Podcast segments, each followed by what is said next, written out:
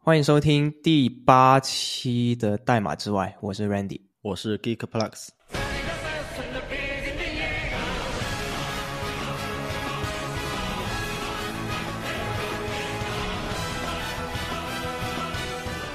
很开心啊，真的很开心。我等了很久这一期，说实话，我们我其实，在做这个节目的时候，我已经在想，如果我们就是巨人在结束的那一天，我们还在做这个节目的话，我我们一定要聊一期巨人。所以这一期的主题就是这一期是一个特别集，我们来聊一聊进击的巨人。然后 Randy 今天穿上了我盛装，特意穿了这个盛装打扮，这个自由之翼。调查兵团的战袍啊，披风，嗯，因为我跟帅了太 D Plus 都是看《进击的巨人》的，非常非常喜欢看《进击的巨人》，嗯，所以趁着这个《进击的巨人》已经动画版已经完结的这一个才没几天吧，呃，我记得就九号还是几号来着，就完结了。那完结了之后，我们就可以大聊特聊了，因为之前没有完结的话，我们也第一是我们不知道结局，我不知道结局哦，我不知道你知不知道不知道到底。我不知道 然后是漫画我们，嗯，对我我跟 G Plus 都不是漫画党，所以还是要等到动画的完结才能大聊特聊。就回顾一下我们当时就是，嗯，从刚开始看巨人啊，到现在我们印象比较深刻的一些东西，都可以跟大家聊一聊，分享一下。其实我们俩的这个信息是没有共享过的，而且比较零碎。因为我们，我跟 Randy 之前在那个 Clubhouse 里面，当时 Clubhouse 还很火，然后我们有一次就突然聊起来这个，然后那次聊的特别嗨，因为我们两个发现他关注的点跟我关注的点是完全不一样的，然后他掌握的那些伏笔和暗线跟我掌握的那些伏笔 暗线是不一样的，对，然后一沟通发现哇，原来是这样，特别爽。对，然可惜那时候没有录下来。现在正好完结了。嗯，对对对，好可惜那次没录下来。呃，你还记得你第一次看巨人是什么时候吗？啊、我印象特别深。呃，主要是那天我心情还还可以，就心情比较好。然后，嗯呃，我就说 找一个动漫来看，因为我其实不是哦那种特别二次元的人。嗯呃，但是我一般如果要看一个动漫，我就会有看电影也是了，就会先问别人，你先给我推荐几个，然后我在他他给的那个选项里再选一个觉得最好的。嗯然后我当时我的室友他算一个比较二次元的人，然后他跟我说，如果你要看动漫，你想入宅的话，我推荐你去看《进击的巨人》。然后他说，然后他说那个《进击的巨人》是你这辈子必须要看的动漫，你看了之后绝对不会后悔。然后我就让他说原因嘛，他说，哎，原因就别说了，你自己去看，自己感受。然后他关键他跟我说了这个集数特别少，然后我当时啊一听这个集数少，我觉得哎可以追一下，因为我是追过那个火影的人，我我当时火影我我不是漫画党，我是动画党，一集不落看完了，哦一直到最后一集，超夸张，所以我觉得那个太耗费时间，耗费了我几年的时间。然后进击巨人他说只有三十多集，当时出到第三季吧嗯。好像，然后我说好，然后就开始看，结果我那天晚上看了整个通宵，你知道吗？嗯，就是没有停下来。我刚开始想的是说，看完第一季，对，就结束了，去睡觉，然后第二天还有课嘛，结果就完全停不下来。那个战斗的方式啊，还有那个剧情的设定，当时太吸引我了。然后我我觉得当时是觉得是，哦我其实当时看的漫画不是很多，嗯、我当时看的几个里面，这个巨人是我评价最高的，到现在都是评价最高的动漫，所以啊、当时看的真是停不下来。我看的时候，其实我我其实已经忘掉我当时为什么突然会看《进击的巨人》。我记得当时是我上应该是高二的时候，高二还是高三的时候，就突然有一天晚上，我不知道，我已经记不清为什么突然之间点进去看了这个动漫，就有一个在线看的一个一个网站。那时候国内还是国内爱奇艺是同步播出的，很屌吧？就是哦，对那时哦，候国内还、还能看的，好像。对，就是居然是一个跟日本同步播出的正版的一个渠道，然后看第一集我就震惊了，你第一集就震惊了，因为我我本身我比我比你看的更少动动画漫画，我连火影都追不下去的那种。当时也没人告诉我这个是个神作，但是我看第一集我就觉得我靠，太牛逼了！我当时为什么觉得啊？顺便讲讲我当时为什么觉得第一第一集那么牛逼。第一集其实开篇就是那个呃超大型巨人嘛，然后是调查兵团，调查兵团他们在做、不知道忘了第几期的在第几次的那个 B 外调查，然后就展示了他们那个立体机动装置嘛，然后在天上飞来飞去那种，那那那一段确实是帅，让我决定我一要追下去看的一个场景，我现在都记得，就是调查兵团他们 BY 调查回来之后，他们不是死伤惨重吗？就是什么断腿了断腿，然后什么什么，就特别狼狈。就进城的那一刻特别狼狈，然后所有的那些平民都在围观他们进来嘛，然后看一下他们有没有什么收获嘛。但是大家都其实都很狼狈。然后呃，我记得是呃那个艾伦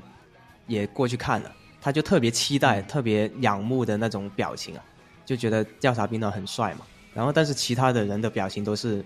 看到那他们很狼狈的样子，都是很很看不起的那种眼神，唯独只有艾伦是那种充满对调查兵团的那种很敬佩的那种表情。然后调查兵团他们呃进来之后，艾当时艾尔文还不是团长，然后艾尔文哦当时有一个特写，就是艾尔文一看看到艾伦，他没见过有人是用这个眼光来看调查兵团的，因为大家都是对调查兵对调查兵团很失望，很失望。嗯，然后呃，然后突然有一个母亲，有一个女人对，冲进去，质问，对，不，他不是质问吧？他他就问我儿子有没有回来，因为他儿子也是兵团的，然后他就问我儿子在不在，然后结果当时的团长，然后他的手下就拿了一个拿了一个卷的一个像面法棍一样的东西包着，然后就给他说这是我们唯一呃为他留下来的东西，就是他那是断了的手。让我印象最深刻的是，他妈妈看到之后，他说的第一句话，他不是责备这个调查兵团。而是说了一句：“他说，我儿子的死对人类有贡献吗有用吗？对啊，？”哇，我就这就是质，问啊，我觉得。我就特别震惊啊！就是因为你普通的可能普通的漫画就是啊，我儿子死了，什么什么的，好惨啊！你们这调查兵团怎么样怎么样？但是他问的第一句话就是他的儿子的死有没有意义？我就觉得，我就隐约觉得这部这部动画它它是一个，它可能是一个很有深度的动画，它不是一个就是热血啊，或者说打打杀杀什么的，让你爽的那种那种很普通的动画。对，所以是这一刻让我觉得我应该追下去。这是在第一集嘛？我其实对，实这就是在第一集。我对这个场景印象也很深的，因因为那个画风就是巨人的画风，他把那个眼眶一下就画深了，好多竖线条。然后我当时觉得情就是他那个母亲的表情刻画的特别的真实，然后这也是我对巨人感动的点吧，就是因为我我本来就列了提纲，觉得说可以聊一下巨人感动的点然后这一点就是我最想提的，就是调查、调查兵团的这个精神，哇，嗯真的太让人感动了。第一集我也是，唉，印象特别深，就是这里也是，当时当时我倒没有注意到艾尔文，所以说这个伏笔真的是 太多了。如果你先看完后面再去翻回去看的话，你就发现特别多的细节。我后来又就是，我记得看完第几季，然后又回去去看，然后发现前面这种伏笔太多了。如果当时你只是去第一次看的话，是根本看不懂，后面才发现原来是作者早有伏笔。而且第一集的时候，其实他有对自由这个话题做了一些渲染，就是说，呃，像艾伦他本身就是渴望自由，但是你还记得为什么艾伦想要自由吗？其实我已经忘了，我只是觉得他就是第一集第一季里啊，当然最后一集也点题了，就觉得他特别幼稚，就只会大吼大叫。然后、嗯呃，当时我的室友就是介绍我巨人的那个人，他就一直吊我胃口嘛，他说你不要看嗯现在这个男主很傻逼，你不要 不要着急，不要被这个傻逼劝退，你要看看后面有个更更屌的那个角色出来，叫兵长。他说他说兵长才是这个漫画的主角。我说哦，原来是这样的。他说前期的话，你不要不要不要被这个男主所所那个。嗯然后他说巨人的设定是很强的，你先、嗯先先不要管这些呃对话为什么看不懂。他说你慢慢、嗯你知道了这些设定，然后你慢慢就知道为什么啊、他男主是这样的。但其实当时整个剧情都只出到那个就他们连地下室都没去，当时只是说可能要去地下室那个那个阶段，所以连我室友他也不知道后来是怎么样，他他只是隐约觉得这个男主背后一定有一些强大的那个呃能力，只是还没觉醒。哦，我他其实是这样的，因为呃，在巨人里面三个主角嘛，米卡萨啊、阿尔敏跟艾伦，其实他们分别就是三个不同的特质的化身，一个是智慧，阿尔敏的是智慧，呃，那个艾伦就是勇气，米卡萨就是力量嘛。然后对，刚刚我问的问题是，你还记得，其实结局的那一集也有点题，就是他跟艾尔敏聊天的那一段，其实也也聊起了这个事情。其实是第一集的时候，阿尔敏突然有一天拿了一本禁书，所谓的禁书，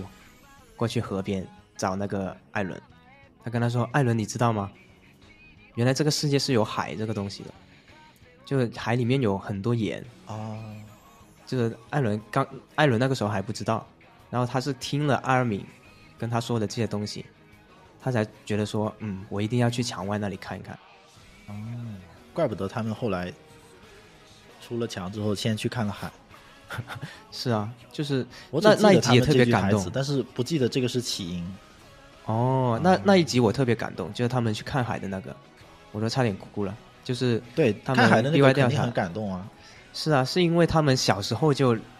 小时候经历了那么多东西之后，终于达到了他们的这个愿望。阿尔敏一直的愿望就是看海。不对呀，但是你知道了这个都是艾伦导演的之后，你还觉得那么感动吗？就是我知道这个设定，就是巨人进击的巨人是能掌握前后一代人的这个记忆的时候，我知道这个设定的时候，我就想通了，为什么他一直向往自由。我我刚开始一直以为他叫进击的巨人嘛，所以他这个可能就是基因里带的，就是因为他、呃向往自由，所以他是进击的巨人，或者说是是进击的巨人，所以他向往自由。后来我才发现，原来是因为他篡篡改了自己的记忆，所以 导致他一直要向往墙外的这个世界。所以我我后来知道这一点，我就觉得没那么感动了。就这光光是这种这一点，因为我想通了，这都是他自己自导自演。但是你你看最后一集，阿尔敏跟他聊天的时候，阿尔敏也说了，其实他也有责任，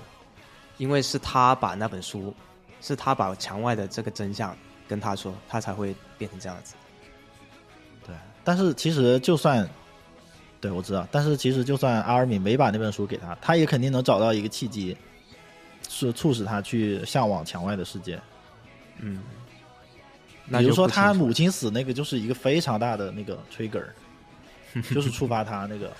嗯去去反抗什么的，嗯对吧？他他都设定好了这些，嗯而且他在墙上，呃，在树在树下做梦的那一段，其实都是对吧？已经都在就是在接收嗯前一代的信息，所以我后来觉得，哎，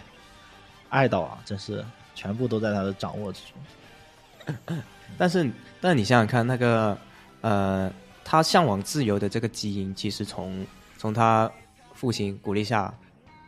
那一代就有了。嗯你看鼓励下，我们到最后看到马来篇的时候，其实就有古力夏是马来篇吗？还是说还是说他们刚到地下室？反正就是呃，揭开了他父亲的这个谜底，就是他们去了地下室之后，就发现古力夏的故事。就他在古力夏很小，就还是个小孩子的时候，他跟他妹妹就很想去，他们那个时候还在那个马来马来嘛，他们就很想冲出去。其实，在古力夏的这一代，他其实已经有向往自由的这个基因。我知道这个是在他那个去到他爸那个地下室，他爸有本那个日记嘛，嗯，然后记嗯了所有的故事。对对其实这本日记，你如果细想的话，肯定是艾伦叫他爸写的，就是我觉得应该不至于。我后来的记忆去操控我前世的记忆，让他写下这本书来影响我之后的发展。就是其实他这本这本日记他不写也可以，但是他就是让他爸写下来，这样的话能导致，呃，在他这一代巨人看完这本日记之后，你知道吧，更强烈的心去毁灭马来呀，然后报复马来，然后所有的进击的巨人那个调查兵团也看到了这本日记，所以也会影响调查兵团。然后为什么他爸就是古力夏那时候就带着他他妹妹天天往外跑，其实也是受那个记忆影响的吧。就是因为他爸是即将要继承那个进击的巨人嘛。嗯呃，爱岛，爱岛他是了解每一任巨巨人是谁的，所以他就比如说他在那个就进击巨人还在萧这一代的记忆的时候，然后他肯定会让萧去做一些事情，引导他爸，然后或者说他爸进击呃继承了那个进击的巨人之后，会把这一段记忆美化一下，怎么之类的。总总之，他是就是把这故事整个要串起来，变成呃影响他当前这个艾伦耶格尔这个身份的记忆。我觉得他不至于，我觉得他不至于篡改到这这种地步。我觉得他是直接操操控了从第一代到最后一代。啊，这么夸张吗？巨人巨人是这样嘛？你只要继承了这个巨人，就能拥有历代这个巨人继承者的能呃回忆，所以相当于他就是知道所有每一代的人他们有什么回忆，对吧？然后他又是最后一代，嗯就是艾伦是最后一代，所以理论上来说，艾伦是拥有所有前面的进击巨人的回忆的。进击的巨人的特点又是能看到下一代的那个 能力，所以你就这样递归回去嘛，递归回去，你从第一代就知道第二代在想什么，然后第二代反过来，呃，埋下一些伏笔给第一代，然后这样一直到最后一代，所以最后一代的人的这个能力是最强的，因为他能一层层回退到第一代，然后设定好什么事情发生，什么事情发生，包括每个继承者的这个呃人选。对。嗯。所以，所以我当时就是觉得哇，这个脑洞太大了，就是直接能回退回去，递归回去，然后递归回去之后，这个人这个一般人很难想通嘛，想通之后就发现，哦，原来所有人所有的设定都是这个人搞的鬼，然后就觉得很无语。而且当时你还记得那个肖变巨人的时候吗？然后当时还有，其实他们的对话挺有意思的，就是肖跟肖跟古丽夏的那个对话，其实很很有深度。就是他当时古力夏，他跟他跟古丽夏说我要把那个卷子里传给你的时候，一开始古丽夏是拒绝的，他觉得他在这个世界上已经没有、没有没有亲人了，他也不觉得他应该去，他应该他有这个能力，他有这个义务去做这个事情。然后肖就跟他说：“你要知道，这一切是因为你才开始的，是因为你自自从你小时候跟你妹妹踏出了这个城门的那一天就开始了，是因为你开始，所以你不能拒绝了。所以你是因为这句话，所以觉得整个操纵是从他爸之后才开始的，是吧？我觉得是这样子。啊，我突然想起来，就是巨人其实是分几个阶段的嘛。嗯呃，如果是我们一直追，然后就按时追，而不是说一口气看完的话，呃，当时是每隔一年才有新的剧情，大概。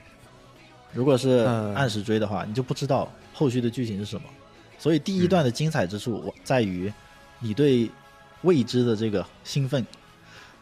对，因为他们对墙外一无所知，然后墙外的力量似乎又强大到让你无法想象，所以当时所有人的脑洞都在集中于，嗯嗯，当时那个时间段，你看网上的帖子的讨论帖，基本上都在猜测墙外的力量到底是什么，为什么墙内有三种设定，然后是不是墙内最里面的那层人其实是墙外的，跟墙外是一拨人之类的，就是大家的猜测脑洞都非常大。然后有一个人就猜这个最里面墙里面的这个人一定是跟外界有联系的，只是二三层的这些屁民 没有权利知道最核心的秘密。所以我当时觉得这个人的脑洞就是比较符合啊传统历史的猜测的，因为跟现在就跟现代的历史是有点像，基本上就最核心的那几个人永远是知道最外面的事情。然后到了第二个精彩的阶段，就是去了那个地下室之后，然后呃，应该是出了墙之后，就他们出了墙之后有一段时间其实蛮挣扎的，嗯，就是好像马上就接近秘密了，但是又好像好难知道，就永远都差那么一点儿。然后那段时间也是最、最纠结、最揪心的，然后每一集都期待他们有所突破，然后每一集都发现，哇操，突破太难了。然后这是第二阶，然后第三阶段就是他们拿到那个笔记本，然后终于把一切，也不能说一切，就是好多东西都串上了，然后他们终于知道，然后外面的世界是什么样的。对，然后这一这一段非常精彩，然后感觉好多伏笔都一下解开了。嗯，然后再到下一段就是马来人跟马来人接触了之后，他们才真正的就是被震惊到，原来就是你看到文字的震惊，跟看到实体的震惊还是差一差一点儿。所以他们看到马来先进的科技之后，我操，然后又又震惊了一次。到了这一段，我觉得最精彩的点就变成了呃，就是人跟人之间的那什么了，勾心斗角了。就前面之前都是好像人面对未知的力量的时候的一些挣扎，然后对未知的一些兴奋，然后到了后来就变成了人跟人之间的勾心斗角。刚开始我其实挺抵触的，就是这些巨人的秘密都被知道了，还有什么意思？这动漫？然后我看着看着发现，哇，又有深度了，又是另一层深度，就是这种人性的挣扎，好，我我是很喜欢的，我一直都比较喜欢看这种人格分裂的片子。对，是，然后还有还涉及到历史、政治啊之类的东西，对吧？非常非常符合我的口味。然后再到了后来，就是呃，又过了最后一个阶段，就感觉变成友谊了，还有一些呃这种生命啊、这种战争的一些探讨，我觉得好像又更深了一层。只呃，当然，直到最后一集，所有所有东西都拉垮。只要不看最后一集，我觉得这个就是个神作。嗯，所以其实我觉得巨人在我心里面，其实它是分两个部分，一个部分就是墙内的，另外一个部分就是墙外的。在墙内的时候，我觉得它主要讲的就是呃人类对自由的这种理解，然后还有调查兵团他们对这种呃好奇对。对这种事情的好奇心，他们不惜付出自己的这种生命，来去探寻这个东西的真相的这种好奇心。然后墙外篇主要就是讲政治了，其实它是一种政治哲学的一种缩影，就人和人之间怎么去呃，应该是爱还是恨，怎么理解这个自由这个概念？什么什么叫真正自由？什么是对，什么是错？对。这个我们可以到时候再到时候再讨论。我现在我觉得我们可以从现在开始就按照这个时间顺序来，我们一起回顾一下这个整个巨人的这个时间线。因为我梳理了一下，其实呃巨人一一共其实是分四个季度的。第一季是二零一三年四月七号首播，那是第一季。嗯，然后第二季。第一季是一三年播，你知道第二季已经到了一七年了，这一季等了四年，我当时真的等得我心都碎了。你你想想看，我看第一季的时候，我还是个高二的学生，我第二季的时候我已经在在工已经工作了两年了，上班。就这种跨度 跨度超级大。然后第二季一七年，第三季第三季就开始分 part 了。分了 Part 一、Part 二，Part 一是一八年的七月首播，Part 二是到二零一九年的四月，然后第四季了，第四季更离谱，首先分了 Part Part One、Part Two，从二二零年播了 Part One，二零年的十二月播 Part One，然后过了个年之后 Part Two 也上了，上了之后以为要完结了，结果他给我们来个完结篇的前篇。就是二三年的三月，然后我们前几天看的就是完结篇的后篇。对啊，因为第四季的时候我已经要，我以我以为要完了，就是你 Part One、Part Two 可以理解，对吧？我以为 Part Two 就要完结了，结果它还有，它还不是真正的完结篇，完结篇，而且完结篇还分了两篇，我靠，真的是巨人本身每一集就短嘛，每一集就二十分钟。每一集就二十分钟，我就觉得哇靠！你每次看完你就觉得 好难受啊！哇，你知道马来篇我看了不知道多少遍，我前面几季因为前面实在隔得太远了，我也是。你想一五年看的，可能三年后你才看了接下来的剧情，那三年前的剧情可能已经忘得差不多了。然后我就看那种解说回顾嘛，因为我感觉没时间去看原片了。但是发现精彩的部分还是得看原片，真的好难受。然后我就去找特定的那一集，然后某个片段去看，然后才 get 到原来那个伏笔是那样的。嗯，但是马来篇当时很特殊，因为真的隔得太久。马来，而且马来篇是相当于是从墙外直接开始，对，跟墙内关系好像不是很大。所以我马来篇的时候，我就一直在重复的看，就对等马来篇一开始我看的也出 一集等一礼拜，哎。对，出一集等一礼拜，然后我就一直在看，分不清帕拉迪岛，分不清马来这些关系，然后看的特别懵。对对对，根据这些时间线，根据剧情，我们也可以梳理很多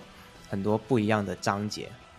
呃，首先是呃第一季里面其实有两个重要的章节，一个就是呃托洛斯特防卫战，一个是女巨人。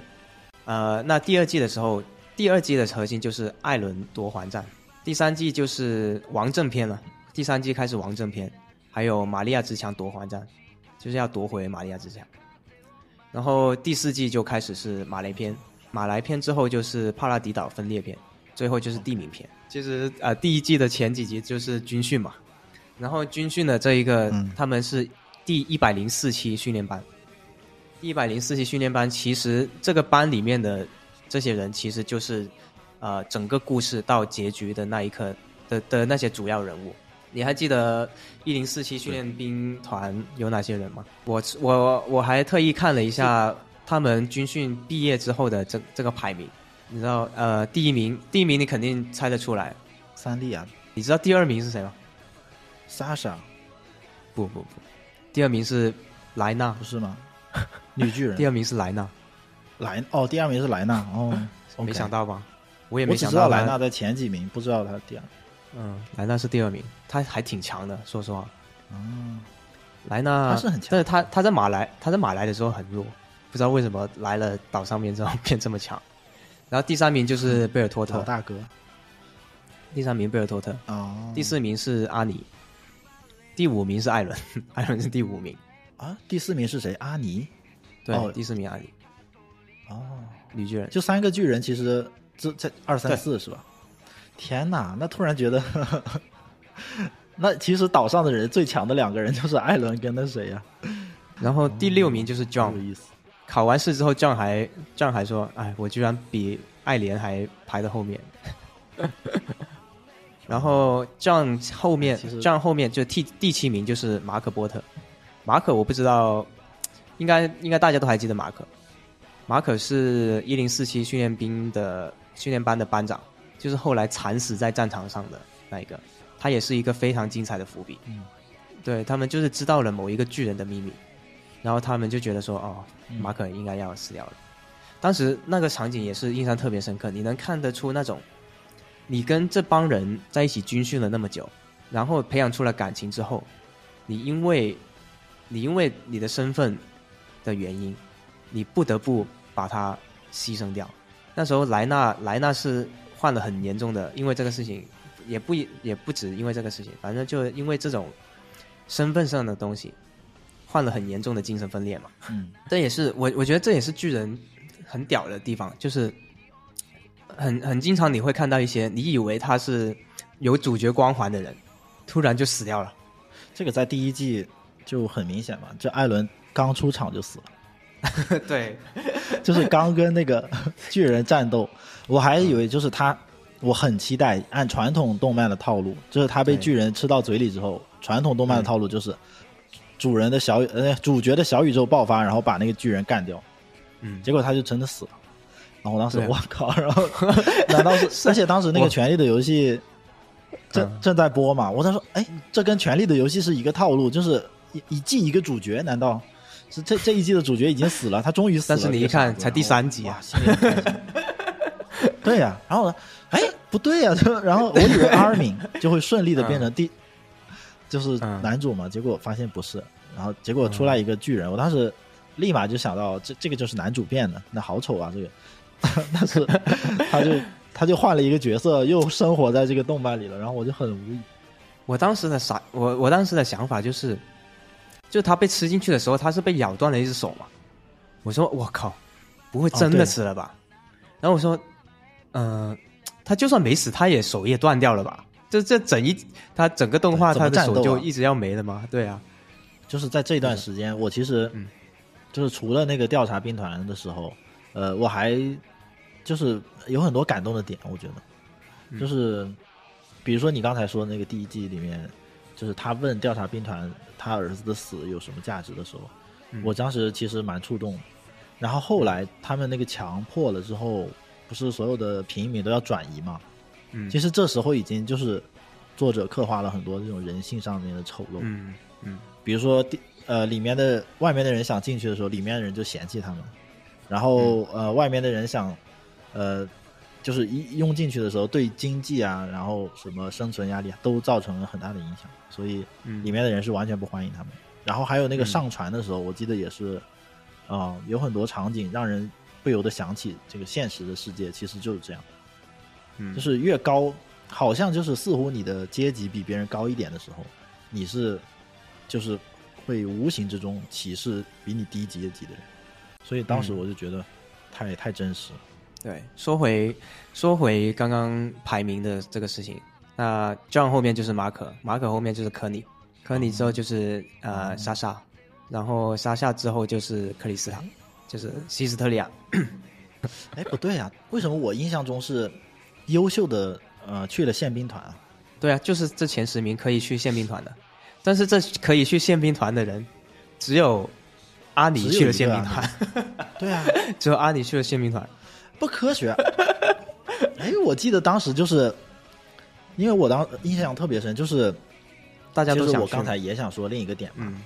对呀、就是你就跟现实中一样，越优越优秀的人是去越保守的地方，似乎。这一句话是阿尼说的，你记得吗？对啊，我就是当时就觉得他真的很理智。我我印象中就是因为他说了这句话，我当时一下就想通了。我说，哦，原来现实中也是这样。那最后那段演讲这起的作用这么大吗？就是在呃选那个去哪个军团的时候，不是前面有一场哦演讲吗？我记得是哦艾尔文演讲，哦，对吧？对那一场演讲之前，其实像 John 啊，他们都是想去宪兵团的，尤其是 John，、我对 John 这个角色特印象特别深，我觉得刻画的特别好。嗯。因为刚开始他他他好像有点刺头的感觉，就是 呃谁都不服，然后但是他说的话又有点道理，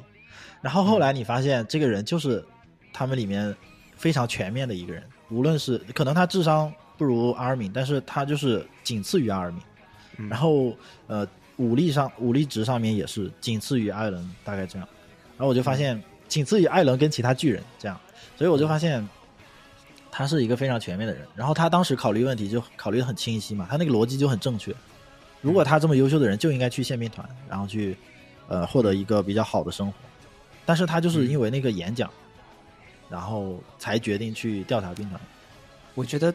我觉得更大的原因，这这当然这个演讲也很重要。我觉得更大的原因，原因是他们因为他们亲自作战过，就他们还是训练兵的时候，在墙内作战那次，对吧？对墙内作战的时候，他们应该也体会出来在前线作战大家的那种友谊，还有他们的能力，是这个世界是需要他们的能力的。说回这样，这样其实真的是特别，我我记得当时马可跟他说过一句话，他说，因为马可在作战的时候跟跟他说，让这样让让 John 去去指挥去安排这个这个阵型嘛，然后他们回来就这样就跟他说，我其实不适合做这个，但是马可跟他说，他马可说，其实你很适合，呃，因为因为你不强，他说因为你不强，但真正但但正是因为你不强，所以你特别了解弱者的心态。但是我我觉得他个人还是蛮强，就综合实力很强，真的很强。说回这个托洛斯特防卫战，那他们军训完之后，巨人在军训完的那天，巨人就出现了。那个时候印象特别深刻的是李维班全灭，你知道吗？就介绍他们团队的时候，我当时的想法是说，哦，这个团队很强，那女巨人肯定完了，就是给我一个心灵上的震撼。结果是女巨人不费吹灰之力就把他们干了，就是这么，嗯，就是当时给我一个巨大的反差，让我直接震惊。巨人里面很多打斗都是这样，他巨人赢得太轻松了，就你以为你对啊，大家会像耍太极一样来回切磋一下嘛？但多数的情况都是巨人就是掰一掰，掰一掰这个绳子，对吧？或者说这个手划一划就没了，就是有一个特别大的这种反差。对，这女巨人那篇印象深的点太多了，从她一出场我就印象深了。嗯，就是当当时推理出来有，就是有肯定有一个内部的人，但是没想到这个巨人是有意识的、有能力的。嗯，然后关键他们只是推推呃推理出来这个巨人可能跟其他巨人不一样，但是他完全不清楚这个巨人有什么能力，就是他对未知的、未知的信息有太多了，所以他根本控制不住呃接下来有什么作战计划。但是即使是在这样的情况下，当时艾尔文做出的部署也是特别完美了，我觉得。是，就是我完全，如果作为一个普通人来说，嗯真的想不到那些，就是相当于一环扣一环嘛。嗯他都做了后续的部署，我当时觉得哇，这个团长的能力太强了。如果没有艾尔对而且文，那女巨人何止是团灭李维班呢？嗯那直接团灭整个军团都有可能啊，对吧？而且艾尔文最最厉害的地方是他，嗯、他很有勇气，他很有牺牲别人的勇气。对，啊，对对对，这一点我当时印象也特别深，就是他觉得要做出，要想赢得更多的信息，这些牺牲都是必要的，你不能因为对，说这些是同伴，你就不做这个牺牲。是，所以我觉得艾尔文，艾尔文也是一个我我从他身上学习到很多东西的，就是从他身上学习到什么是领导力，就作为一个 manager，作为一个 manager 应该是应该是这个样子的，就你不能很你不能很感情用事，因为你如果感情用事，你没有这份信念的，你没有这种呃牺牲同伴的这种决心的话，那他们的牺牲就真的是牺牲了，就就一点意义都没有。就是有一个非常长远的、有信仰的一种目标。然后我当时看的热血沸腾。嗯，对，除了这个之后，除了这个之外，我觉得女巨人那里还有一点让我印象特别深，就是她跟莱纳的那次交互。哦，你以为莱莱纳要死了是吗？就他把莱纳我当时抓到手里面，很明显嘛，对，当然我是事后才知道莱纳是巨人，但是我当时的想法就是，哎，他这个人居然没有死，就强到这种程度。然后我当时觉得莱纳真的太强了吧也。对，嗯然后后来揭秘的时候，我才意识到，原来那一刻就是在交换呃那个信信息啊，所以阿尔敏当时推推理出来了，然后我当时就非常佩服阿尔敏。我也是分了两个起伏，第一个是嗯，他被抓，他被抓到，我第一个反应就是我操，莱纳又死了，就又死了一个重要的人物，对。然后结果没想到就唰唰唰就又出来了，我就说我操，太强了这个莱纳，呃，太巧了。对，没想到也是一个伏笔，嗯、对，兵长兵长跟女巨人对决也是很精彩的。太精彩了！我当时觉得三笠，他其实是先三笠先上了嘛，对吧？他忍不住，忍不住出手了。我当时觉得，哎，三笠应该没有兵长军团的人强啊，他肯定会受伤的。那个，但是我没想到他直接就就是 他他一出手就被女巨人打垮了，感觉。然后兵长救了他，关键对兵长出手，我就心里想，因为我当时我那个室友已经给我铺垫过了，说兵长多强多强多强，但是我没想到那么强，超出我想象的强。就如果不是他是为了救三笠和那个艾伦，他几乎是毫发无伤的就可以把女巨人干掉。嗯嗯，而且如果不是为了抓活口，他是直接就可以把女巨人干掉了，就完全不用考虑后果的话，对，对。然后呃，很可惜后来是失败了。我当时是很哇靠，你知道那种心情，就是你等了那么多天次，对你追了那么多天，你追了几个月，结果告诉你逃跑了，哇，那那种真的特别泄气。关键是好几个起伏前面，你想我们经历了多少次起伏？第一次莱纳起伏，然后兵长李维班起伏，然后艾伦艾伦还跟女巨人单打独斗了嘛？当时嗯，我心里想，我靠，不会艾伦就直接上了把女巨人搞趴下了吧？后来发现女巨人这个体术很球很强，那个姿势对是？艾伦被打趴下了。对，然后艾伦被打趴下，我当时觉得太挫了，这这个人 是，我也觉得，我我在那个时候还是觉得，那么艾伦怎么这么弱？太弱了，就是我没见过主角是这么弱的。对呀、然后我我我当时觉得弱爆了，然后兵长出来之后，关键是兵长出来之后又调高了我的预期。我说哇，人类之中竟然有如此强的人，战斗力，就是兵长的战斗力跟普通人完全不是一个等级嘛，对吧？他是碾压巨人的，你想巨人碾压人类，然后兵长又碾压巨人，我当时觉得哇，那人类又有一些希望了，而且还有埃尔文这种人，他跟他跟埃尔文两个人配合，那天衣无缝。当时他俩最后站在那个树枝上指挥，就是困住女巨人的时候，我说哇，太强了，还是人类牛逼。然后结果发现，对，因为他插了很多根管子嘛，你就觉得他肯定逃不掉。然后他突然吼了，就是女巨人开始做那个，哀嚎嘛。然后我当时哇，还有这招，这招也太多了吧，就是。哎，就特别失望。那个时候以为真的要活捉一个了，结果又逃掉。最逃掉之后发生了什么事情？我觉得当时埃尔文算到了，其实我估计，嗯，就是他应该也算到说，说不定还有可能性逃脱，但是他实在是没有其他招了，嗯，所以真的是蛮可惜的。我觉得艾尔文他应该是有能力再估算到下一步，但是没办法。嗯，女巨人篇之后就到了爱莲夺回战，这个时候我们就我作为观众是不知道为什么他们要抢他的，就为什么不直接把他杀死，而是要把他夺回去。而且你不知道那个他们夺回去，他们是要去哪里？这是一个很大的谜团。他们的任务到底是什么？但是以我当时，就我们对后续都不知道嘛。但是以我当时的感觉是说，因为艾伦是有巨人能力的，所以他们想把这个有，呃有意识的巨人全部都占为己有。大概是能分析到这个程度，就不能再往后想。是啊，就是你知道，可能他们是想要。是是觉，他们是觉得他是自己人。我当时是觉得他们觉得他们是自己人，所以他们想把自己人带回去他们的家乡。但是他们的家乡到底是什么？这个我没看出来。哦，因为因为我感觉他们还是不想杀死他的，对吧？然后他们一直在台词里面都说了“家乡”这个词。像莱纳，莱纳对莱纳其实第一季的时候已经提了这个，就是艾伦问他们为什么要。要加入调查兵团，莱纳就说：“我想回去我回不去的家乡。”但是当时大家都以为是墙第三道墙内嘛，所以没想太多。关键是，其实，在女巨人篇之前，呃，我一直以为墙外是没有世界的。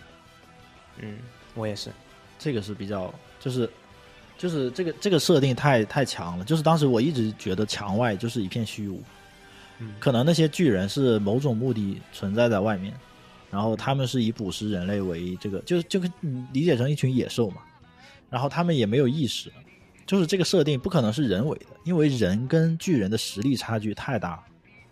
嗯，你人怎么可能操控巨人嘛？当时是这么想，就是觉得这个你面对一个碾压你的能力，你你没法操控，然后整个外界你又出不去，所以可能所有的人类就是从小就是在墙内。就不可能有，就整个世界就是墙内这么大，我觉得当时是这么觉得。嗯。然后爱莲夺环战这个战役有一个比较核心的人物，就是尤米尔。尤米尔是我当时看不懂的一个人，但是当他当我们发现他能变成巨人的时候，我就很震惊。就因为你当时不知道外面的世界是什么样的，然后突然他也能变巨，为什么他也能变巨人？而且，但是他能变巨人，他的目的跟其他巨人的目的是不一样的。就他，他，他不是一个战士，他不是一个马来战士。当然，当当时我们不知道什么是马来战士嘛。但就是马来战士过来，就是像凯之巨人、超大型巨人，他们过来是有任务。但是尤米尤米尔给你的感觉就是他其实他没有什么，他没有什么目的，但是他就是能变巨人。这里要补充一下，就是其实知道尤米尔能变巨人的时候。还不知道超大巨人跟凯之巨人，对，也是由人变成，所以这个时候看的时候是有一种突破，有一种新奇的。看上去他也是个好人嘛，他不像那种有有点有点心思的这种人，而且他还很保护西斯特利亚。对，关键不知道他的就一一一不是按你说的，就是不知道他的目的；二是不知道他怎么获得的这个能力。嗯。就是当时是看的时候是有很多问号，然后呃，其实他在这一个战役里面有一个伏笔啊，就是他们去了不知道什么地方，在一个屋子里面，然后他们找到一些食物，就尤米尔尤米尔他们去找到一些食物，一些罐头，然后有一个场景就是莱纳跟尤米尔在同一个呃地方，在同一个是同一个那个房子里面，然后尤米尔在那个箱子里面找到一个罐头。然后看了一下，说是这个是鲱鱼罐头。然后，然后莱纳就把那个罐头拿过来一看，他就震惊了，他就很怕，很很震惊，又很很很很害怕。对，就说，对这个字我看不懂，为什么你知道这是什么罐头？其实，其实莱纳是能看懂，因为因为那个罐头是马来文，就对应该是有马来人在在那里住过，但是那种马来文马来文是岛上的人应该看不懂，但他发现尤米尔居然能看懂，所以他就很震惊，他就知道哦，尤米尔可能是马来那边来的人，但他当时还不知道他是凯之那个那个叫什么，那个叫什么巨人来着？恶之巨人，呃呃，恶之巨人，关键他当时应该不知道他应该想，他应该分析出来了吧？他因为出来的就三个巨人嘛，嗯我不知道他分析出来没有，但是当时那个场景我是看不懂，嗯，我也是看不懂。后来才看的。对，后来是看回看的时候才发现，哇，这些表情的这些细节其实都已经已经展现出来了。也是在这一场战役里面，那个莱纳出现了精神分裂的症状。莱纳开始精神分裂发作的时候，我也很懵逼，就就他他那个上下文完全是 完全是分裂的。当时我是完全靠 egoist 去解释，我才明白。如果没有他解释，我真的看不懂，就是他为什么突然精神分裂了，我是有点懵的。而且他那个精神分裂还有点理由，就是同伴是吧死掉了之类的这种，你可以这么理解吗？我觉得当时我看动画看的这么有意思，就是因为我拒绝跟看漫画的人沟通。就如果你一开始就告诉我 他妈莱纳是个凯之巨人，我操，我可能整个动画就索然无味了。当时我记得就是莱莱纳精神分裂，我记得他应该是他们在城墙上面，他们其实已经有点分析出来莱纳跟贝尔托特有点不对劲。对对然后莱纳开始精神分裂，主自爆他自己的身份。当时我也很震惊，艾伦也很震惊，艾伦的表情跟我的表情应该是一样的，就是很懵逼，他自爆了，而且说的很自然。哦，对，你在说什么啊？你在说什么，莱纳？不是吧？倒是，哎太搞笑了。嗯，关键那个时候，好像那那个贝尔托特也对他有一些就是 照顾他嘛，哎，有点懵，就一直拉他，就感觉像拉他衣角，你别说了，大哥，求求你别说了。然后，然后所以大家一下就看出来了，我操，这两个人有关系，就对，而且。其实贝尔托特当时我就觉得贝尔托特其实很惨，一直到他被他被那个呃吃掉的时候，直到那个时候我都觉得贝尔托特其实是一个很软弱的人。对啊，他是最心软的那一个人。对，就是他不适合做一个战士，就是能看得出来这个事情其实对他来说他的折磨也很大。这个就你你一直看到马来篇，你就会发现，就是这些被选中的这个呃巨人的继承者，其实每个人都挺那个什么，就是内心都很柔弱的。就是他只有那个嘎比是为了真正的成为继承者，一直在猛烈的训练。你知道，所有的巨人继承者，他都是有一颗非常纠结的心的。一方面，比如说是为了迎合别人的期待；一方面，可能想证明自己。总之，就是他不是说一心想成为这个巨人继承者，所以导致了后来这些巨人继承者出现了一些分裂嘛。嗯，真的是对，而且他们本身也是艾尔迪亚人。对呀、又不得不说马来片，就是你是被洗脑到什么程度才能去残杀一个无辜的人？对，这个真的很难想象。而且其实其实一样的，就是马来那边的人都被灌输了艾尔迪亚岛上面的人都是恶魔，但是当凯之巨人就是他凯之巨人呃超超大型巨人跟女巨人他们三个刚来到这里的时候，他们肯定也是这种想法嘛，对对就他们他们不他们在踹那个城门，然后凯之巨巨人去破那个内门内墙的时候，他们肯定想法也是觉不不觉得说这是一个什么不好的事情，他们肯定也觉得自己其实是我终于把恶魔的门都踹开了，对啊，终于他们觉得这是一个战勋是一个战功嘛。但是经过了他们在呃岛上面的这些训练生活，他们肯定会突然发现，哦，原来这些人都是普通人，不是什么恶魔。对，这个时候他们就会开始精神分裂了，就是莱纳都已经莱纳已经受不了了。对啊，而且你你，而且你不能按种族来分，就是你不管是艾尔迪亚人还是马来人，就所有的种族里面都有好人和坏人，或者你都不能嗯。界定、清晰的界定什么是好人，什么坏人。坏人也有好的时候，好人也有坏的时候，而且他们的认知就是不同的。你你从他的角度来看，他可能是个好人，就是你嗯你完全不能定义一个族群你只能说定义一个个体，在某个时间段，他可能做出了一些跟你价值观不太一样的东西。对，而且你不能用上一代的思维去定义下一代，这个这个太深刻了。到后来，尤其马来篇，我刚开始觉得马来篇很无聊，后来觉得马来篇蛮深刻的。马来篇是精华。不过有点扯远了，我们再说回 巨人。嗯，包括哎，顺便讲，包括到马来篇其实也是一样的，就是我们那时候的心理，包括说《爱莲夺环战》的女巨人篇的时候，那女巨人把这么多人给干掉，把李维整一个班给全灭了，然后做了这么多坏事情。其实，在我们的角度上来看，其实巨人也是很坏的。一直到他们看到海，他们要终于要看到海海海的另一边是什么样子的时候，那个时候我也是觉得，海墙外的人就是赢就是坏的。但是直到马来篇，马来篇一开篇都是在墙外的生活，你就能看到马来的人是怎么生活的，像嘎呃嘎比啊，还有那个马呃发口，嗯，就这些就是这些马来上面的普通人，他们也有自己的友情，他们也有自己的朋友，也有自己的战友，嗯，其实就是完全换了一个角度去看这个问题。然后直到调查兵团进攻马来的时候，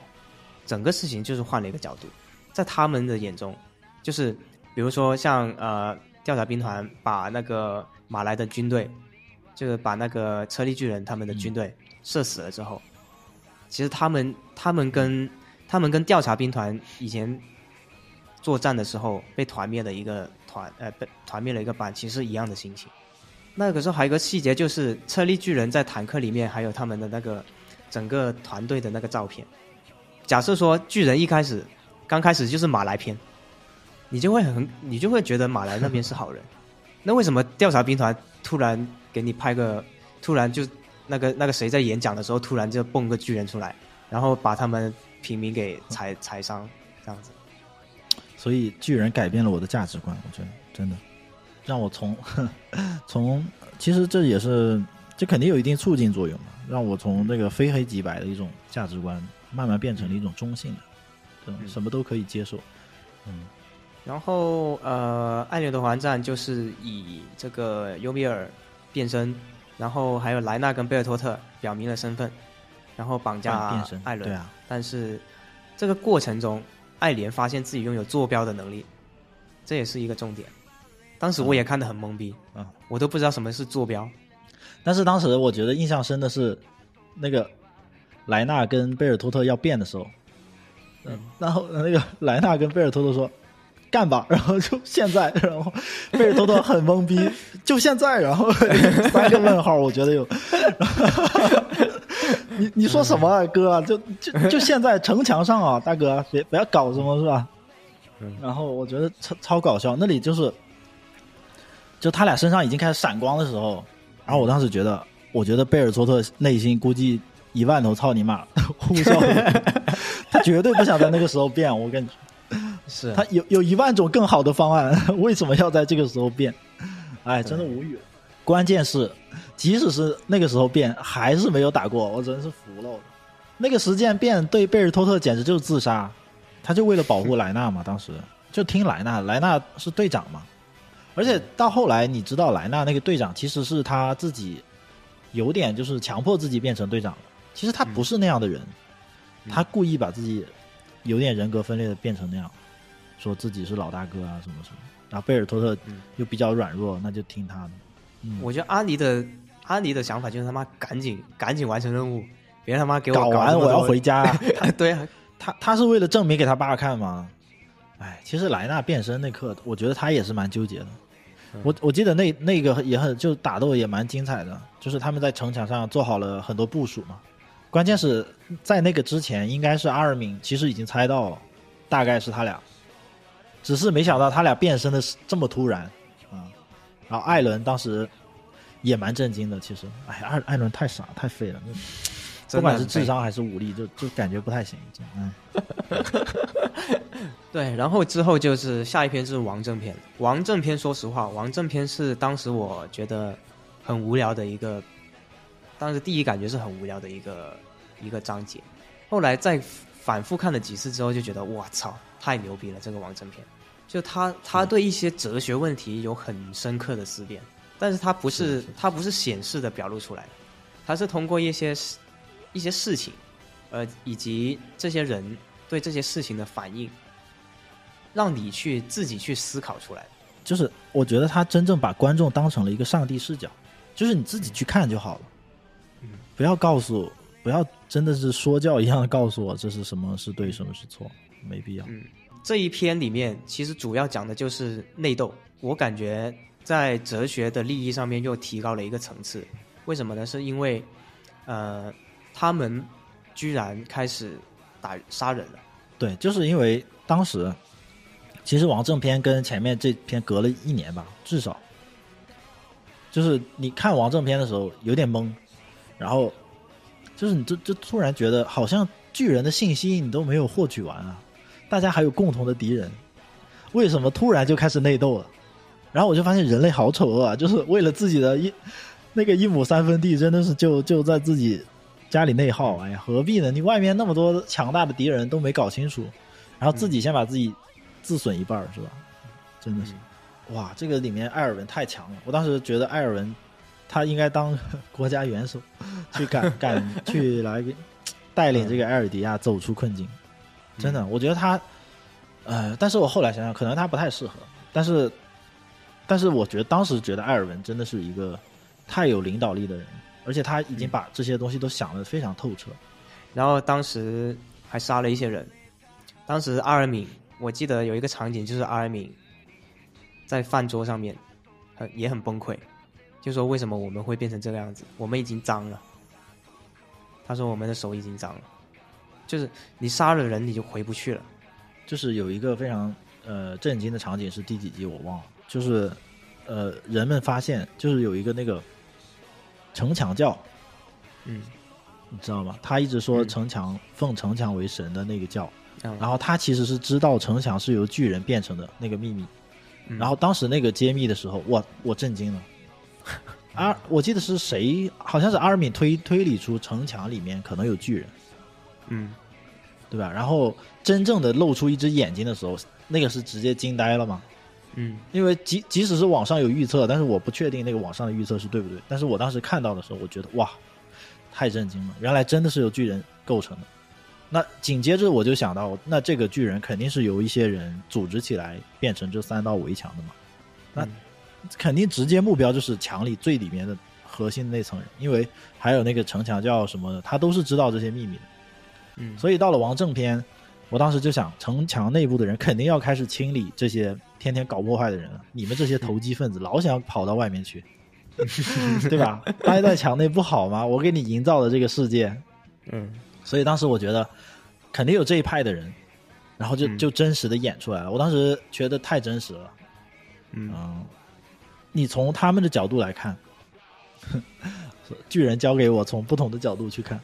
嗯你从宪兵团还有那个城墙内部王王正他们那层人去看，就是动了他们的蛋糕啊！你其实你知道了，外面对他们来说没有一点好处。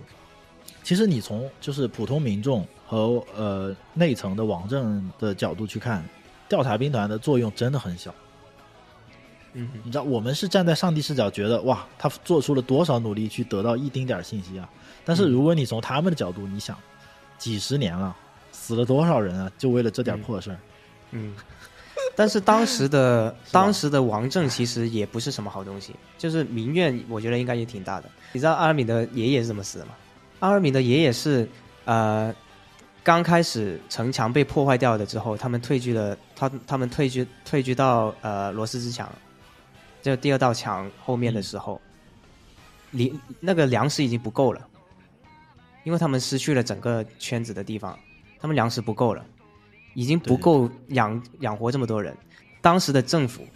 出了一个计划，就派就要抓那些普通老百姓去墙外跟巨人战斗，哦，对，去墙外，我想起来，其实就是人类清除计划嘛，其实就是等让你们送死嘛，对对对，就就把你们百分之多少的人拿去送送死，然后其中一个就是阿尔米的爷爷，我跟你说，你你你你不能光从调查兵团的角度想。你想，你你刚才说艾尔文他是调调查兵团的团长，他为了获取世界外的情报，牺牲了队友。那你想，如果你作为一个国王，你要保护你大多的国民，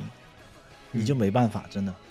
对，都是一样的。就是这个时候这个就是怨已经很重了。对呀、对调查兵团，其实平民也很也很失望的，也也不是不是王正天了，开篇就觉得这个调查兵团是是是没有意思的。他们那个时候，我记得他有一句台词，就是他们回来的时候，那些人那些平民还说，你们就是因为执意要去墙外，才会发生这种事情。所以我后来我就是站在平民的角度去想，真的觉得平民才就是虽然平民知道的信息最少、最无知，但是过的是最简单幸福的，你知道吗？你可能就真的是知道的越少，越不纠结，然后越能过一些比较平静的日子。就看你要追求什么了。你如果是真的是为了追求这种自由，为了墙外的世界，但是这只是一少部分人的诉求。哇！我当时，而而且这个感悟啊，我不是在王正篇感悟到的，我应该是在马来篇感悟到的。就我当时觉得，其实看王正篇我是有很多抱怨的，就比如说你抱怨这些平民之间为什么不理解这帮人的的努力，是吧？后来才理解，原来不折腾才是最可贵的，就是人类这种，我只能说愚蠢的欲望，就是控制不住的欲望，没有影射现实啊，但是即就是人类这种控制不住的欲望，真的，它才是万恶之源。就是如果你把你的自己的欲望控制住，不影响其他人的话，其实每个人都过得挺好。当时你记得那个呃，艾伦在家里面，那个时候他爸还在，古丽莎还在，然后米卡萨就说艾伦说想要加入调查兵团，然后他妈就很很生气嘛，就说那你怎么可以，那很危险什么的。嗯。然后古丽莎就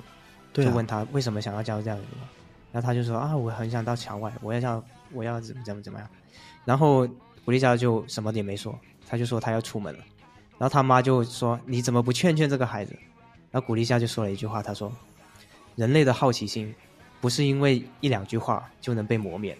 对，你知道，你刚才说艾伦为什么就是有那种勇气，有那种探索自由的精神？我质疑他绝对是把自己洗脑了，因为他是巨，他有巨人的能力能洗自己嘛。但是艾尔文，我是完全就是非常佩服，因为他才是真正的对对外界他是一个普通的人。对，他他是一个普通人。他是一个普通人，然后他还有那么强的执念，就是想看看外面的世界，所以他才是真正我比较向往的那种理想主义。我也觉得他很强，真的，当时看的太感动了。而且也很可怜就真的是很可怜。你能看到一个普通人在，在这种这么强大的力量面前，真的是束手无策。然后好不容易你掌握了一个转机，对，结果你在那个，你快要到地下室的那一个场场战役里面就死掉了，而且他还是很清楚知道自己要死了。但是我觉得他，你知道太感动的点就是，他面对比自己强大都不知道多少倍的人，还能做出这么精密的部署，然后在自己该要牺牲的时候，他没有为了一己私欲，你知道吗？就是其实他那一刻，你说如果他一个人就是为了去看墙外的东西，他可以立马返回去，然后捏造事实，或者是怎么样，但是他在自己该牺牲的那一刻，他选择了牺牲，你知道吗？我觉得他就是做了一个非常大的权衡，就是他可以当时选择不牺牲，然后卷土重来，可能要花很多时间，但是以他的能力，在知道这么多信息的情况下，应该也用不了太多太长时间。但是他选择了一个能更快得知，让其他人得知这个地下室秘密的这个渠道，这个方法，而他自己选择了牺牲。我当时是觉得哇，这个人太伟大了。如果是我的话，哎，不知道。如果是你的话，妈的，先去看一看再说。如果是我的话，其实，在当时那个情况下，他一个人是看不到的嘛，他还是需要借助大家的力量。对，但是他可以就是完全避免那次牺牲，然后比如说大家都现在都撤回去，然后再让大家自己冲。但是你就知道，对，你如果这时候冲了是百分百，也不能说百分百吧，但是有很大几率可以看到。你如果这时候不冲，可能又不知道要花费多久的时间。对，所以，哎，如果是我的话，我我可能会选择冲了，真的。对，那那个时候他当时其实也不坚定，可能会选择冲过去，他当时其实也不，坚定，也不坚定，他也纠结。最后是最后是李维跟他说了一句话，他说李维说：“对对对，放弃梦想，去死吧。哎，你知道他跟李维的那个对话，就是到最后李维说他去死吧。其实我是完全没有理解，就嗯在第一遍看的时候是没有理解的。我后来看了也是几遍，然后发现，哦，原来李维是真正懂他的人。就是嗯，让他去死，其实是一种一种，解脱。哎，怎么说，就是综合利益比较大的大的这个结果。他们聊完天之后，然后就开始聚集，他们要冲了。团长要跟下面的人说作战计计划，他也说的很简短，就是说你们就去送死吧，你们送死献出心脏，做炮灰，然后李维一个人去干掉兽之巨人，就这么简单一个人冲，对，然后那些唉下面的战士都惊呆了，下面的战士说，惊呆了。所以我们我们要做的事情就是送死吗？所以我们要做的事情就是送死吗？然后艾尔文说了两个字，没错。有个战士就直接吐了，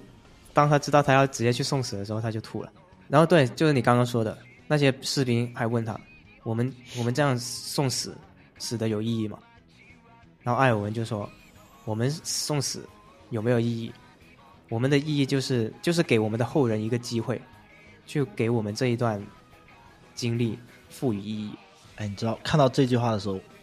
浑身鸡皮疙瘩。你你现在说，我又浑身起的鸡皮疙瘩，真的太，那我也是看了很多次，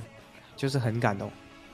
就是你你我在看那个片段的那一刻，满脑子全部都是调查兵团一路走过来经历的那些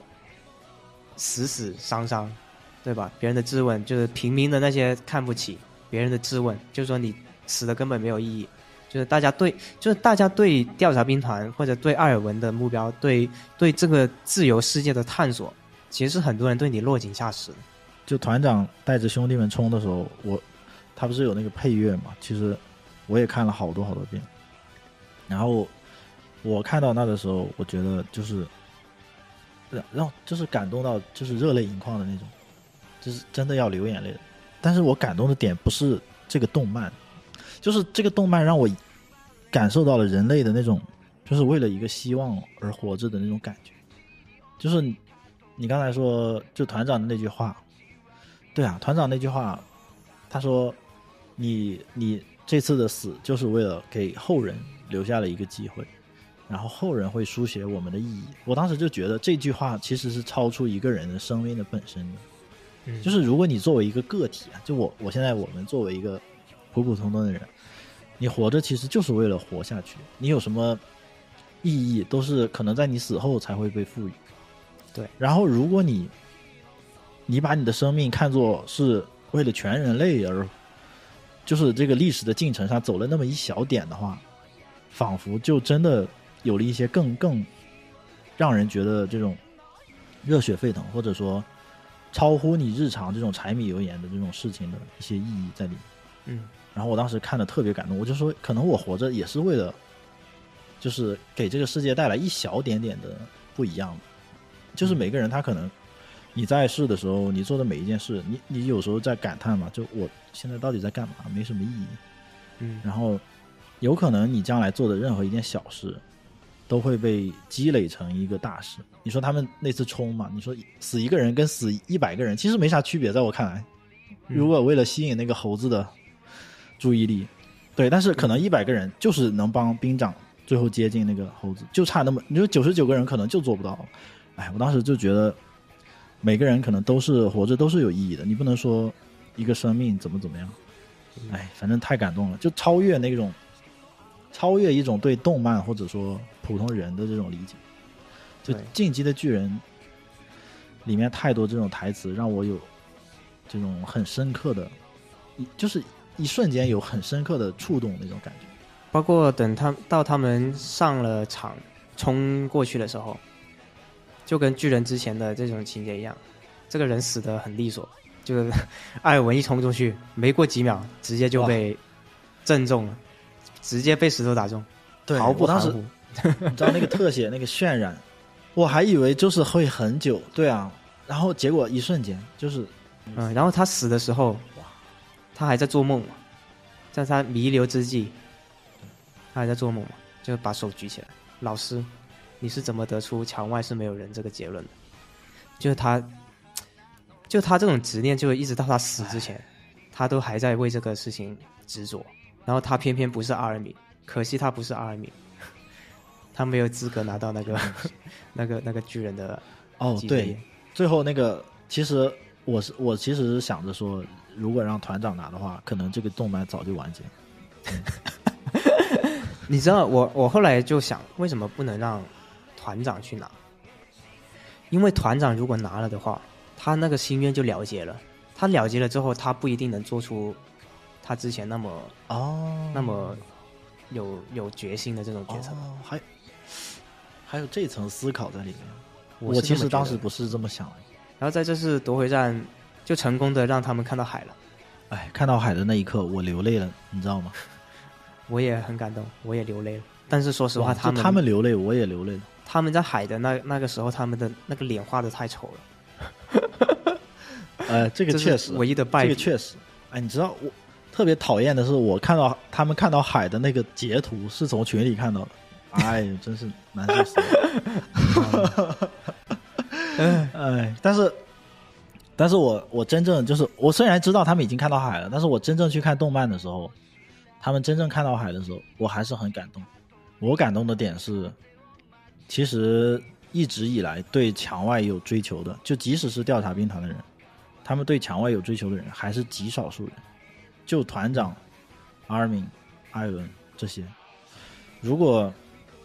说其他有有的人为之战斗的理由，可能就是为了同伴啊，或者这么多年来的一些执念。但是等他们真正看到海的那一刻，对。John，比如说，等 John 真正看到海的那一刻，他们才知道原来海是这么美，你知道吧？就每个人的心眼里真的就突然闪闪出了那种，虽然画的很丑啊，但是突然闪出了那种，就是有希望的光，就是很很美好那种感觉。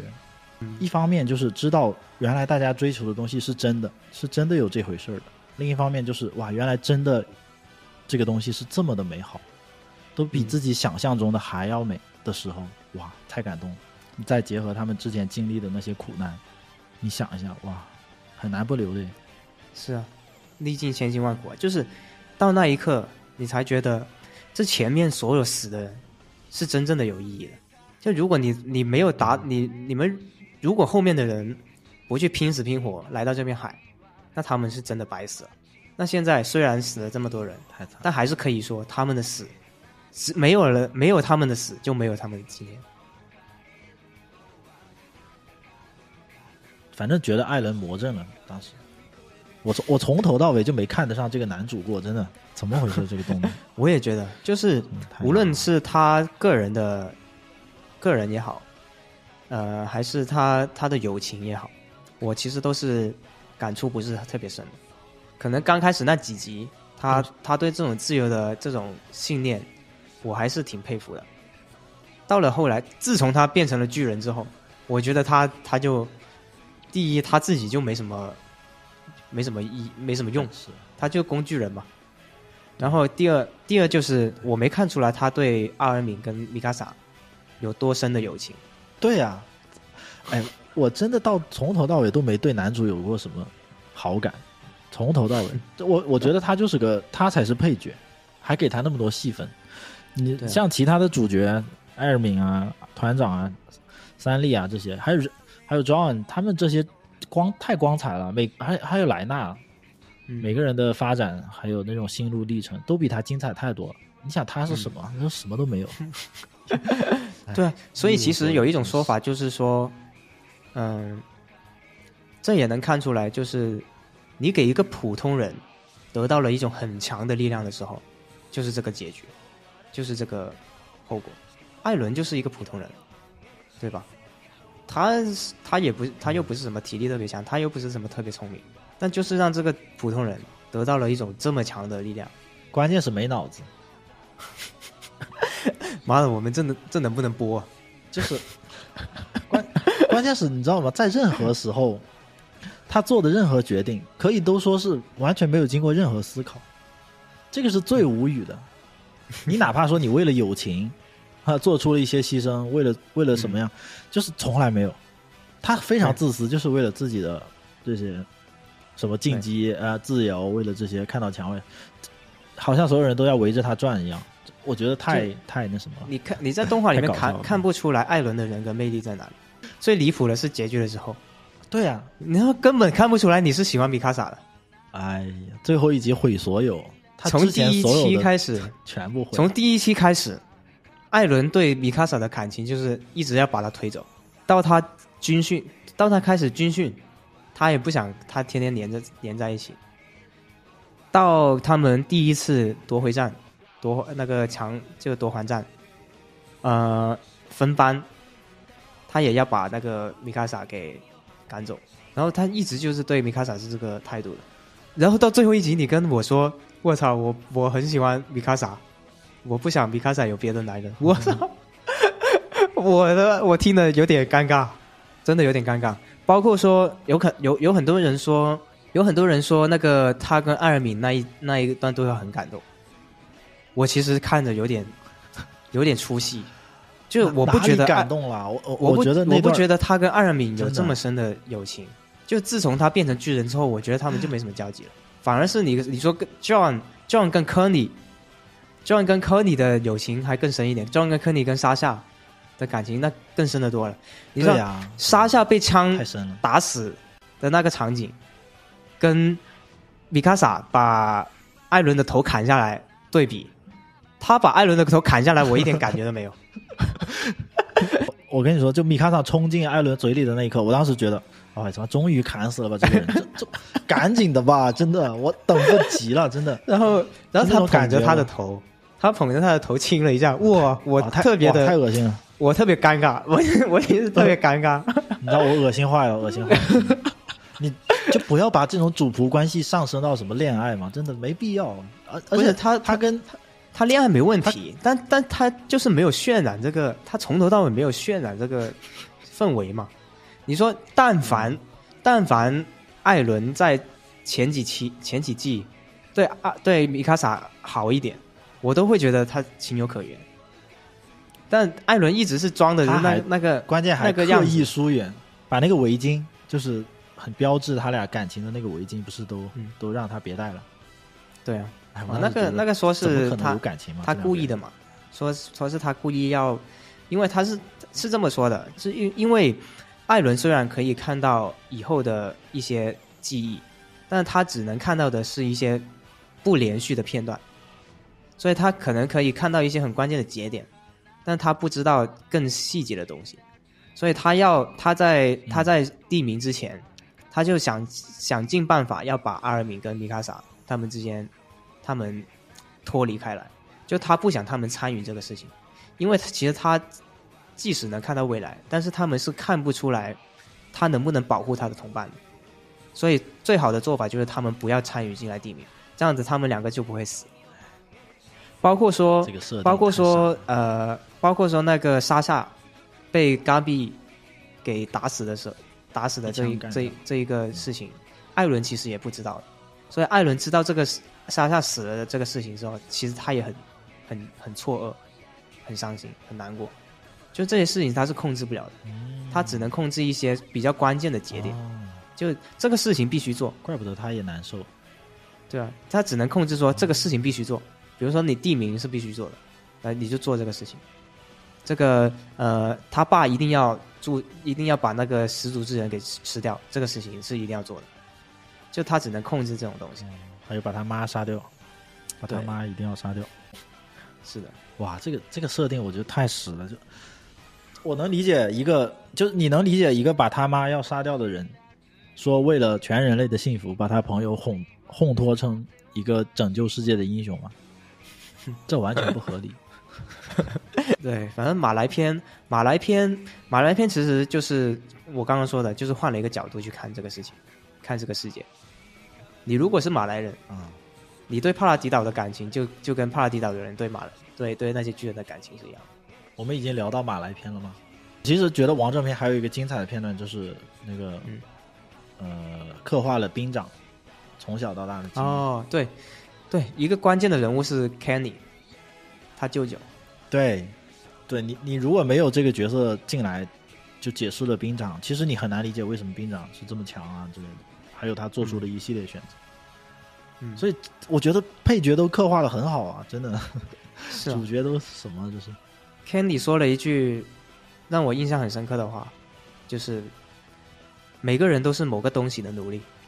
Candy 之前不是呃服从一个那个雷斯王嘛，就是始祖巨人的这个力量的继承者，他就跟随他嘛。他为什么跟随他？是因为嗯他本来是要把他杀掉，然后突然之间这个雷斯王就就变身巨人把他抓住。本来他是可以把他弄死的，但是他没有，反而是反而是变成人之后，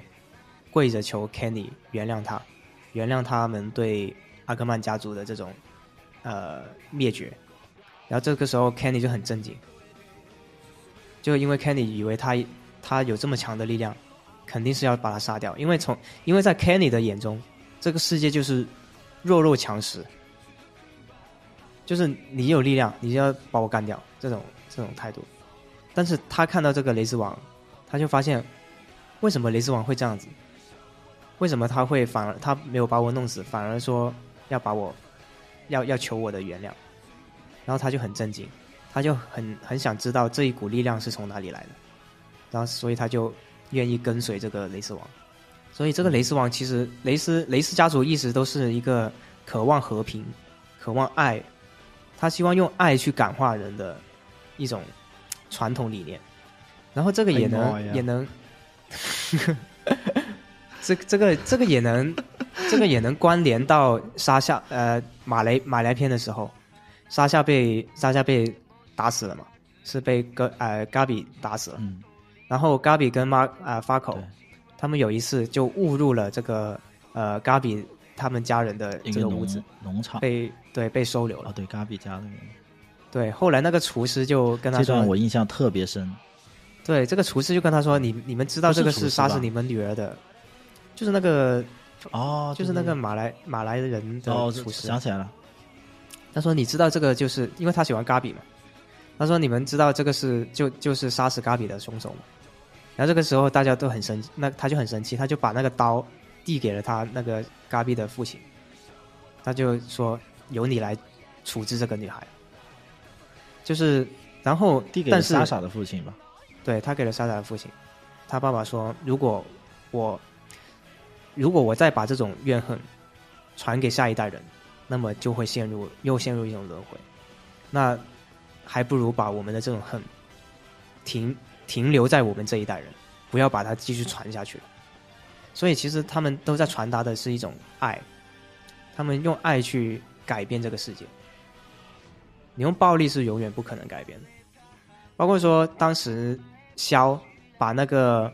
把那个巨人的巨人之力传给呃古丽莎的时候，他也跟古丽莎说了一句话，他说：“古丽莎，回到墙内的时候，去爱吧，不要不要再像哦这里、原来是这个意思。嗯，我以为他这个去爱吧，是说你赶紧找对象吧，赶紧生一个下一个进击的巨人。哇，嗯原来是这个意思。我我其实就是嘎比进入那个他家之后，不是跟一个小女孩儿对峙了大概一分钟两分钟，大概那那那几句对话其实也是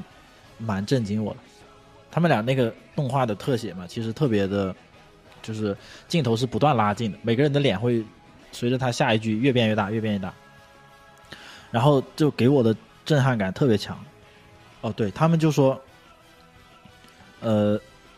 呃，你你为什么仇恨我？这他们说我我觉得你们岛上的人都是恶魔啊，然后为什么你你现在觉得我还是恶魔吗？然后他说你们的确之前做了恶魔的行径，你们杀了那么多人。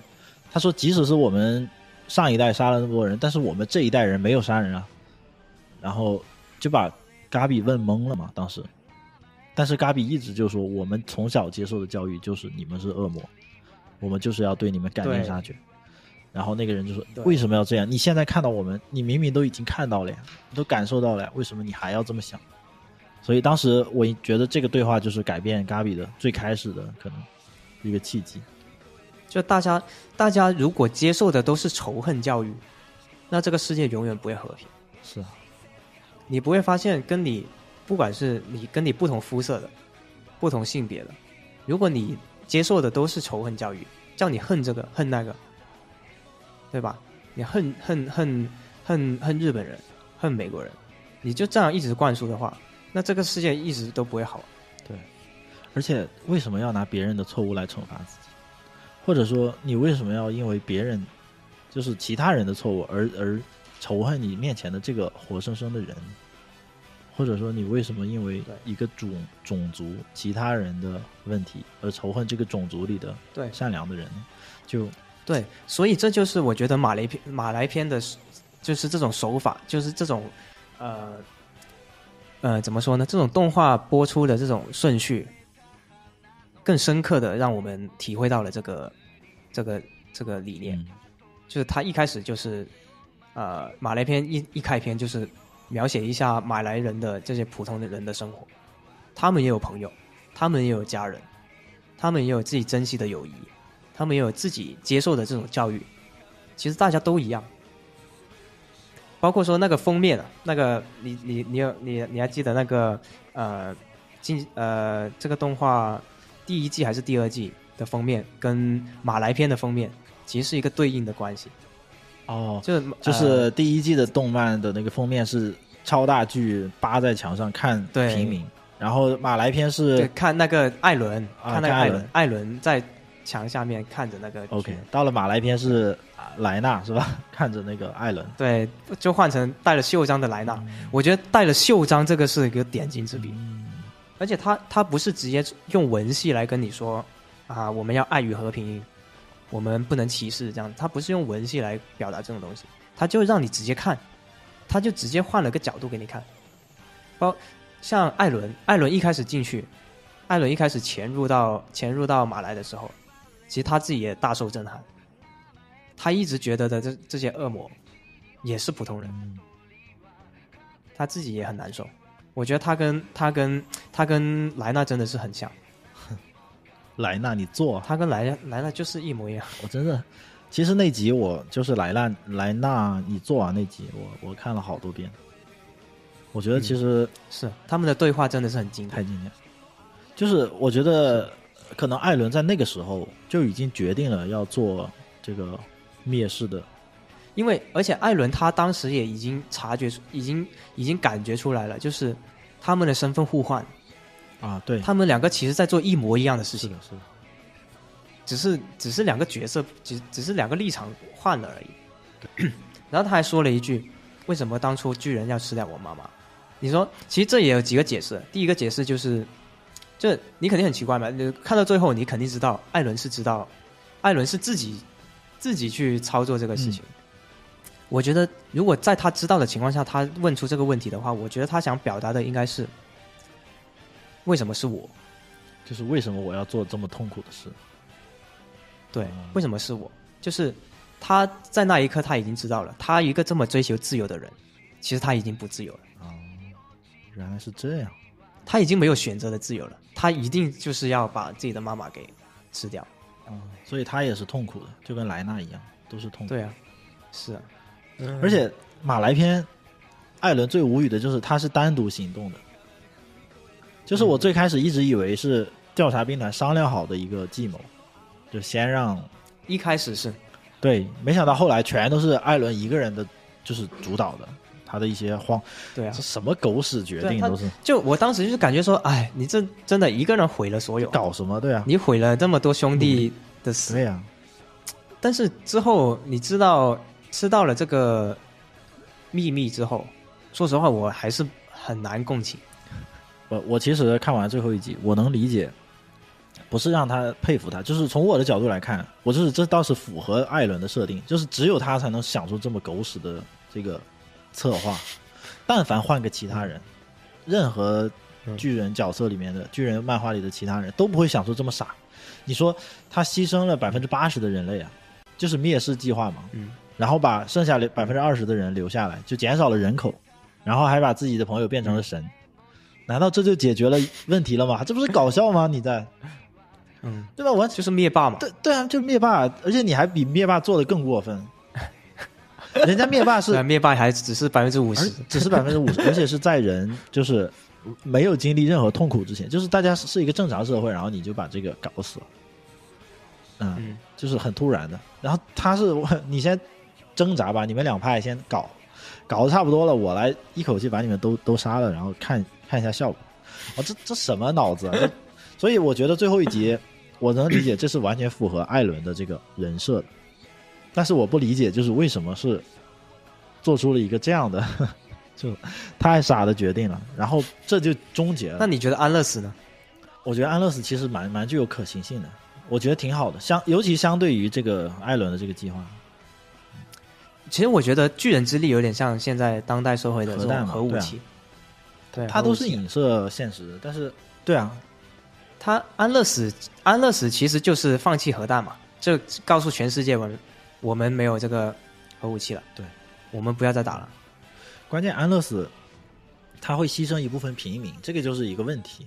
就是如果他没有牺牲，这也是政治问题嘛。如果没有牺牲问平民的话，我觉得这个计划是完全可行的。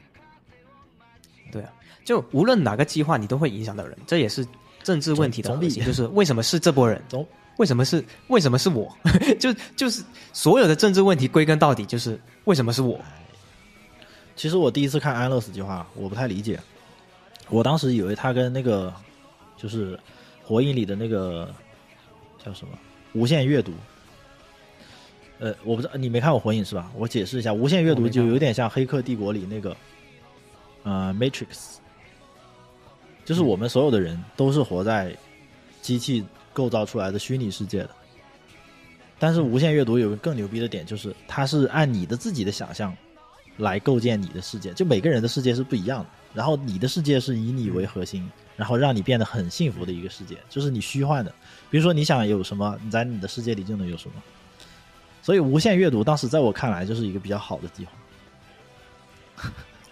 哦，我就觉得每个人其实现实中啊都有很多痛苦，就像《黑客帝国》里他说你你要选红药丸还是蓝药丸，你是要面对真实，真实就是痛苦，你还是要面对虚幻，你可能虚幻中也有痛苦，但是总是比真实要来的少一些，温和一些。然后无限阅读就更夸张，你那个阅读里直接就没有痛苦，全都是幸福。然后我如果在想，如果一个人能活在一个让自己完全幸福的世界里，那为啥不活在那样的世界呢？你非要面对现实，就是觉得很很无语。然后后来回到巨人就看了那个呃安乐死计划的时候，我当时刚开始以为是无限阅读，我说哇，极客这个计划真好，终终于能让大家都活在自己想要的世界里了。结果后来发现不是，然后我而原来是把这个核弹，就是世世界上的核武器全部都消失掉，但是会附带一部分这个平民的生命。然后我当时觉得，嗯权衡利弊之下，我觉得其实也蛮好的，真的。嗯，但是对我来，对我个人来说，其实安乐死这个计划没没有办法让我共情，因为我我能理解，嗯但是没办法让我共情，是因为我本来我自己本来就是一个对要不要小孩这个事情无所谓的，就我我是不想要小孩，起码目前这个阶段是不想要嘛。那如果你你跟我说我们要搞安乐死，其实对我来说一点影响都没有。所以我很难很难去共情这个安乐死计划对我的呃这种伤害，但是我我是能理解，如果对于那些想要传对下一代有有这种呃想法的人，他们对他们来说是一个很大的伤害。嗯，其实就你看，是这个世界太复杂了，你不可能从一个角度去看看问题嘛。这个你从不同的角度嗯啊看，这个永远没有一个完美的解决方案。而且，就是这个世界各种各样的人都有，各种各样的想法的人都有，对而且人性，就大家价值观不一样。人性是最夸张的，就是你，你消灭了一部分人，然后嗯最后剩下的那部分人，永永远都是还是有内斗的，你不可能终结这个东西，所以你索性就这也保持是现状，可能就是最好。然后，但是结局其实我比较看不懂的是尤米尔的那一段，始祖尤始祖尤米尔啊，的那一段，他对他对国王的那种感情，以及以及为什么是米卡萨，就一开始我是看不懂的，我就说啊，为什么跟米卡萨又有什么关系？嗯，然后他这种到底是一种什么样的感情？后来后来看了一些解析，然后重看了一下，就发现哦，原来原来他想表达的就是尤米尔他自己了结不了这个心愿，他因为他自己他对国王有一种执念，他想得到国王的爱，然后为国王挡了一枪。但是他死了之后，不是死了之后，他到了这个坐标之后，他又觉得说啊，这个世界到底，他是想看到一种跟他不一样的东西，就他自己是那个执着的人，对爱执着的人，他就想看到到底能不能有一个人跟他相反，他是可以鼓起勇气去把自己心爱的人给杀掉这个的的的的这一个场景。后来米卡萨就实帮他实现了这个场景，然后哦，巨人之力就没了。我会觉得这我刚开始看觉得有点扯，哦 搞这么多事情就是为了始祖尤米尔的这个愿望。哎而且而且你你就算你现在说完，我也还是不能理解。反正我觉得最后一话就是完全的败笔，只要是最后一话前都非常完美。最后一话太太哎，但是我觉得，我觉得其实其实从地名篇开始啊，嗯我对这个巨人，无论他最后发展是什么样子，我都觉得巨人是一个神作。就我不会因为他什么结局而改变。就是他他这个结局到底烂不烂尾，其实我自己是，我其实自己是不不会去下这个定论的。我觉得他这样可以，他如果做得更好也可以。但是无论如何，我觉得巨人的核心在于地名篇之前的东西。我觉得地名是一个结果，它这个结果不妨碍不妨碍他整个巨人动画想表达的这个最核心的东西，嗯，我就是在墙内的对自由的探索，对自由的意义的探索，对对自己牺牲自己的这种意义的探索，以及呃到了马来篇的这种角色互换、立场互换，给大家传达的这种爱和爱与和平的这种理念。呃我我其实 我一直觉得到即使到了地名都是比较完美的。就是如果我是艾伦，我我也是一个废柴男主的话，我确实也想不到什么。就就算我是阿尔敏，我估计也我也想不到什么完美的方案。所以我觉得灭绝人类可能就是最好的方案了。所以你干脆就画出来嘛。我我其实当时特别期待的就是，希望作者说不定作者也真的就这么想，他就想着说把如果把全人全人类都灭绝了，看一下效果。但是现实不允许他这么画，你知道吗？他如果画出来这样的结局，我估计不光是被喷死那些圣母接受不了，关键是有很多很多像我们的普通人可能也接受不了，因为鹰派都接受，鹰派都接受不了。你你很难想象世界上一个人都没有，对啊，所以他只能最后把就是他最后一画只能是变成这样，这是一个妥协。嗯但是如果你就按全人类都灭绝的那个思路走，它就会变成真正的神作，就是在神作之外的神作。你画出了人类想干可能又不敢干的事情，我觉得真的很恐怖。就你自己这种内心邪恶的想法是有的，嗯我相信每个人可能都有一些这种邪恶的时刻，但是很难有人去想象这种真正的把这种邪恶的事做完之后的效果，因为他画不出来了，所以没办法。